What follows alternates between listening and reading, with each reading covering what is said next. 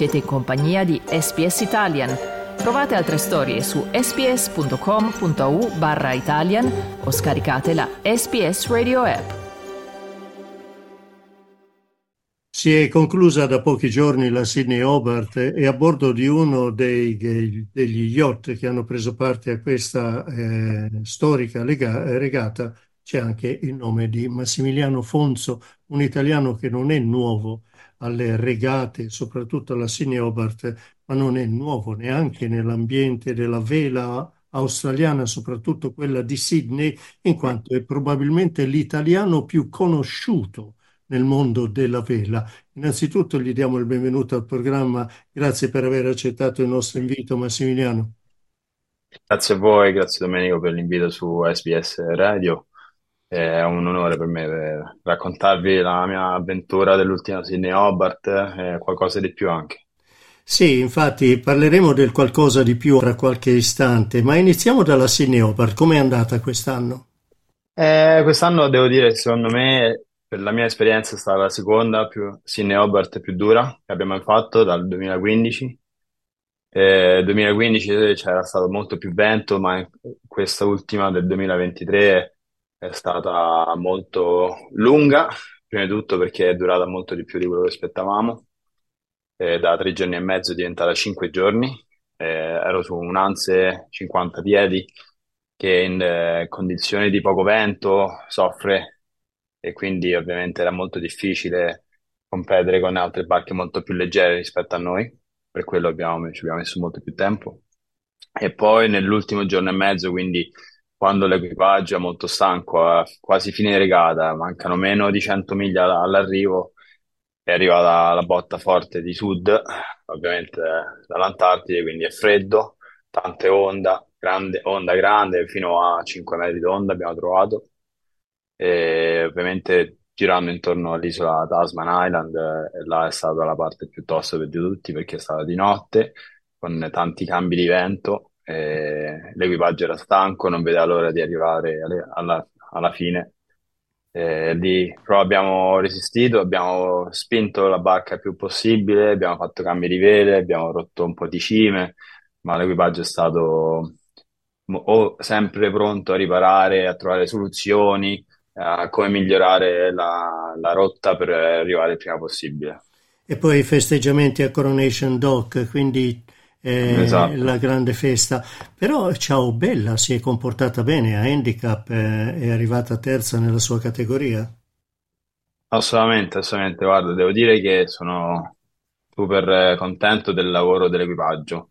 L'arrivo in posizione viene solamente dopo un risultato di lavoro insieme dell'equipaggio, insieme alla barca, insieme alla preparazione della barca, grazie alla, agli armatori che erano Carl e Simon che hanno preparato la barca per poter arrivare in, in posizione di terzo posto in una divisione che comunque sia non è semplice, non è, è, ci sono altri professionisti come me anche su altre barche, quindi comunque sia c'è competizione, anche se non era IRC, che è uno dei grandi handicap mondiali, il PHS è sempre rinnovato e sono molto molto, molto contento della questa terza posizione. Sì, un linguaggio che non tutti comprendiamo perché di vela non è che ne abbiamo fatta molto, alcuni addirittura non l'hanno neanche e non sono neanche mai saliti su una barca a vela di eh, questa portata, cioè quelle che fanno la Sydney Hobart. Per te invece questa avventura è iniziata da giovanissimo. Raccontaci brevemente eh, l'inizio, perché potrebbe essere di ispirazione non solo a coloro che non si sono ancora avvicinati alla vela, ma soprattutto ai genitori di incoraggiare i figli a fare vela. Assolutamente, assolutamente. Guarda, devo dire che sono stato super fortunato grazie alla mia famiglia, ai miei genitori che non finirò mai di ringraziare. Quando mi portarono in Sardegna, avevo nove anni, per andare a trovare un loro amico Enzo, era proprietario della scuola di vela della Mare Club e un giorno con un bel nord- nord-ovest famoso maestrale che c'è in Sardegna abbiamo deciso di uscire su una piccola deriva e, e da lì iniziò l'amore per la vela. Là, dall'anno dopo sono andato alla scuola di vela della Mare Club in Costa Smeralda e ogni anno ho fatto il corso di vela dal, dal, dal primo livello fino pian piano ad arrivare istruttore. Quindi del, il prima si inizia la vela e più si è portati a, anche arrivare a fare una carriera come la mia nella, nella nautica. Certo, perché tu di carriera ne hai fatta, sei stato skipper di numerose imbarcazioni un po' in tutto il mondo, eh, sì. diciamo non solo nel Mediterraneo, in Sardegna e qui in Australia e Nuova Zelanda, anche negli Stati Uniti, ma a me interessa e incuriosisce i Caraibi. Raccontaci. Sì. Eh, I Caraibi sono stato a Saint Martin, ho avuto una, un'avventura, una sventura, diciamo. Sono arrivato a Saint Martin eh, alla fine stagione, quando tutti i super yacht già erano praticamente in arrivo in Europa e hanno appena lasciato i Caraibi. Quindi quello che ho trovato, ho trovato per tornare in Europa a vela e purtroppo non mi andava benissimo perché sono imbarcato con un'altra persona, quindi eravamo solamente in due su questo Hunter 42 eh, partiti da Antigua, direzione Spagna, quindi eh, rotta verso nord-est dai Caraibi e dopo qualche giorno di navigazione sveglio e scendendo dal letto metto i piedi nell'acqua. Questa è una cosa che è molto inusuale sulle barche. E quindi c'erano 20 cm d'acqua nel- nella barca e ovviamente esco di fuori e il proprietario della barca, l'unica altra persona a bordo, tranquillamente di fuori sentire la musica e non si era assolutamente reso conto dell'acqua che c'era dentro. E da lì decise, decidono, decise, c'erano tante cose da valutare, da dove viene l'acqua, quindi tu cerchi di trovare la falla e cerchi di capire perché c'era così tanta acqua in così poco tempo dentro la barca e l'armatore non mi aveva detto che aveva sbattuto con la poppa, che è la parte dietro della barca sul pontile. E c'era stata una riparazione fatta male e quindi abbiamo, la riparazione è stata ha resistito qualche giorno nell'Oceano Atlantico e dopo due o tre giorni di navigazione abbiamo dovuto tornare, siamo dovuti tornare indietro con tutte le pompe di sentina che andavano, tornati a Saint Martin e chiamando alla radio il ponte perché Saint Martin e il Marina è all'interno della baia dopo il famoso ponte dove i super, super yachts passano proprio pelo pelo tra parte e parte e sono stati molto gentili ad aprire il ponte e farci passare anche dove dei tempi di apertura non erano consentiti. È interessante e curioso anche sapere come tu sei venuto in Australia e quindi questa tua avventura per eh, poi ottenere la residenza permanente e il visto. Ecco, eh, parlaci un poco, perché non abbiamo molto tempo per raccontare purtroppo certo. la tua vita, quindi lo faremo poi in altre occasioni, Massimiliano, ma raccontaci eh, come è avvenuta questa tua avventura eh, australiana e soprattutto gli 88 giorni, che sono molto interessanti. Sì. Io sono arrivato in Australia in vacanza, devo dire. Sono arrivato con il visto turistico perché volevo fare questa esperienza australiana uh, prima dell'inizio stagione estiva in Europa. E arrivato qui ho subito notato un, uh, un, un, un feeling diverso de, di vita, di, um, di opportunità che in Europa non c'è, non c'è in Italia purtroppo, c'è, qui c'è questa opportunità di fare, di creare, di, di creare qualcosa di tuo e dove le persone ti sostengono, tutti quanti, c'è una collaborazione molto intensa qui in Australia.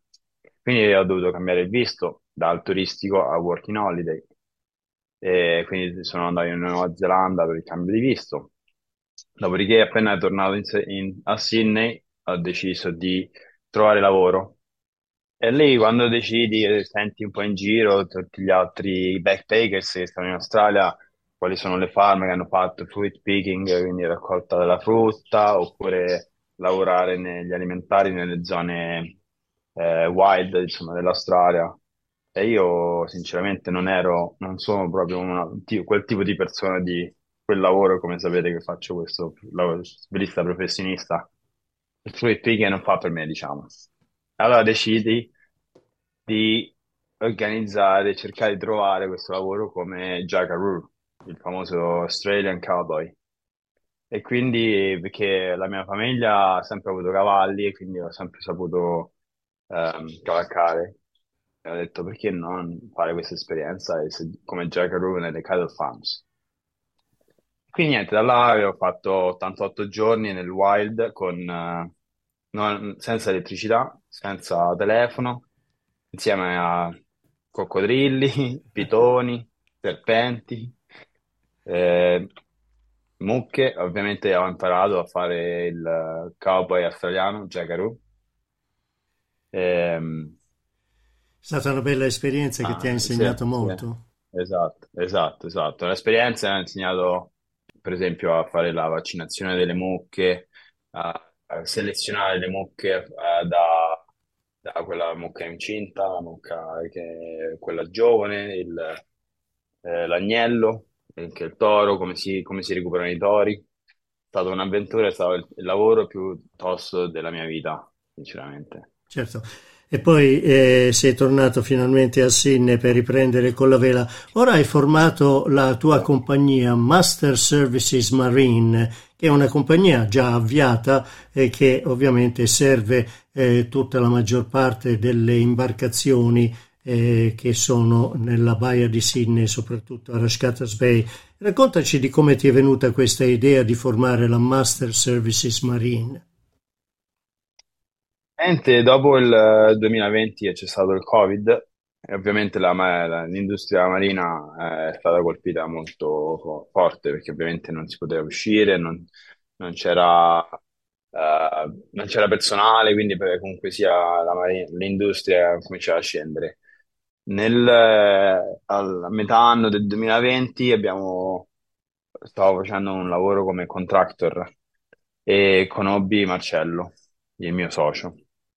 Durante questo lavoro, dove mh, stavamo facendo un refurbishment, un refit all'interno di una barca, conoscendo Marcello, nel frattempo parlandone, lui aveva esperienza nelle barche a motore, io avevo esperienza nelle barche a vela, e decidemmo di mettere queste due forze insieme. Questo era quattro anni e mezzo fa.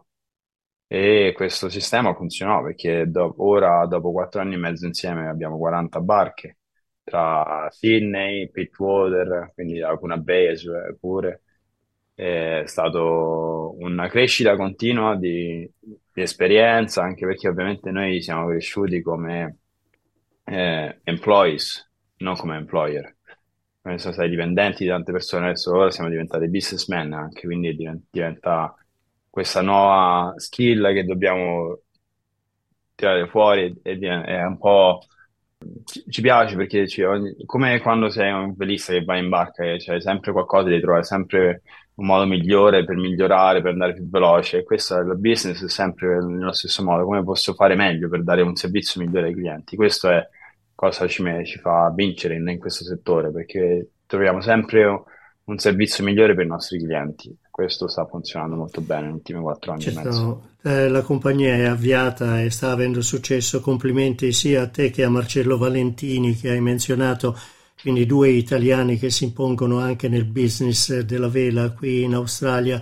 E fra tutte queste cose hai dimenticato di raccontarci la tua storia d'amore con Narelle. Esatto, Narel eh, l'ho conosciuta in barca a vela, ovviamente, in Ratchet Bay nel 2017, quando andavo in barca su questa barca di amici che si chiamava Vento, che era un Far 400, e un pomeriggio, mentre preparavo la barca per la, twa- la famosa Twilight, che sono le regate al tramonto qui a Sydney, nel Sydney Harbour, vedo questa bionda camminare eh, sul pontile, e ho detto, "Oh, questa bionda non mi dire che viene sulla barca con noi, perché non l'avevo prevista, per- preparata per uscire in barca con il tacco, jeans, non sembrava proprio una velista. E invece poi salì proprio sulla barca dove stavamo noi e si presentò come Narelle e poi lì nasce tutta la storia d'amore perché cominciamo ad andare in barca insieme, cominciamo, comincio a seguire nelle varie regate che faccio ovviamente come fan e supporter eh, che quando andavo a Hamilton Island per la Race Week ero sempre lì presente a- al pontile pronto a salutarmi e a portarci le birre dopo la giornata di regate e poi si è innamorata anche dell'italiano, della cucina italiana. Ed oggi è tua moglie e quindi infatti eh, ti ringrazio per concederci questo tempo durante il tuo periodo di vacanza con Narelle. Torneremo a parlare con te Massimiliano anche perché la tua esperienza del visto potrebbe essere eh, interessante per alcuni nostri radioascoltatori. Per il momento complimenti per il risultato della Sydney Hobart perché un Grazie terzo mille. posto è sempre un terzo posto e a risentirci presto Massimiliano. A presto Domenico, grazie mille. Volete ascoltare altre storie come questa? Potete trovarle su Apple Podcasts, Google Podcasts, Spotify o ovunque scarichiate i vostri podcast.